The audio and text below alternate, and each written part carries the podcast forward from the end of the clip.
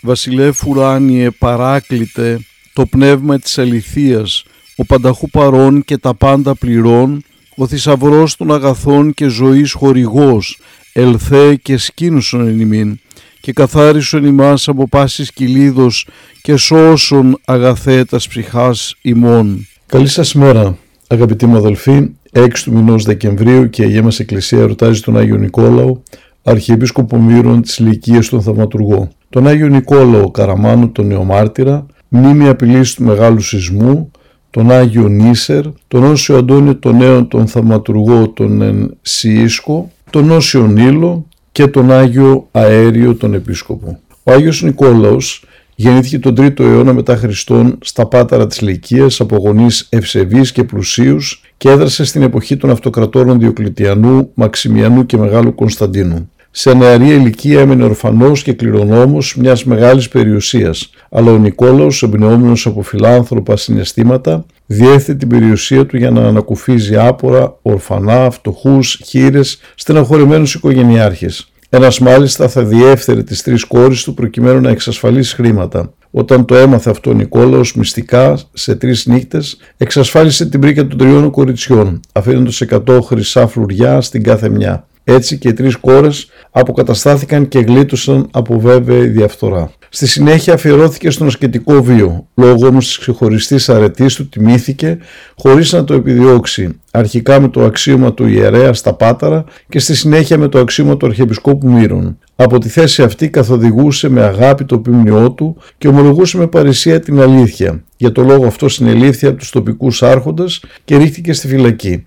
Όταν όμως ανήλθε στον αυτοκρατορικό θρόνο ο Μέγας Κωνσταντίνος, ελευθερώθηκαν όλοι οι χριστιανοί και έτσι ο Νικόλαος επανήλθε στον αρχιεπισκοπικό θρόνο. Μάλιστα έλαβε μέρος στην πρώτη Οικουμενική Σύνοδο, όπου ξεχώρισε για την σοφία και την ηθική του τελειότητα. Ο Άγιος Νικόλαος ήταν πρικισμένος και με το χάρισμα της θαυματουργίας, με το οποίο έσωσε πολλούς ανθρώπους και όσο ήταν εν ζωή αλλά και μετά την κοίμησή του το 330 μετά Χριστόν. Για παράδειγμα, όταν κάποτε κινδύνευσε κάποιος στη θάλασσα λόγω σφοδρών ανέμων και επικαλίστηκε το όνομα του Αγίου, σώθηκε και μάλιστα ενώ βρισκόταν στη μέση του πελάγους, βρέθηκε αυλαβή στο σπίτι του. Το θαύμα έγινε αμέσως γνωστό στην πόλη και ο λαός προσήλθε αμέσως σε λιτανία και αγρυπνία προκειμένου να τιμήσει τον θαυματουργό Άγιο.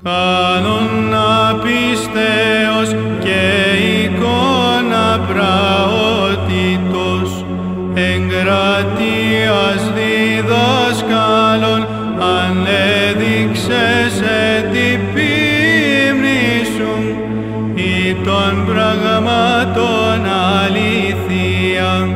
Διά του το εκτίσω τη ταπεινώση τα υψηλά την πτώση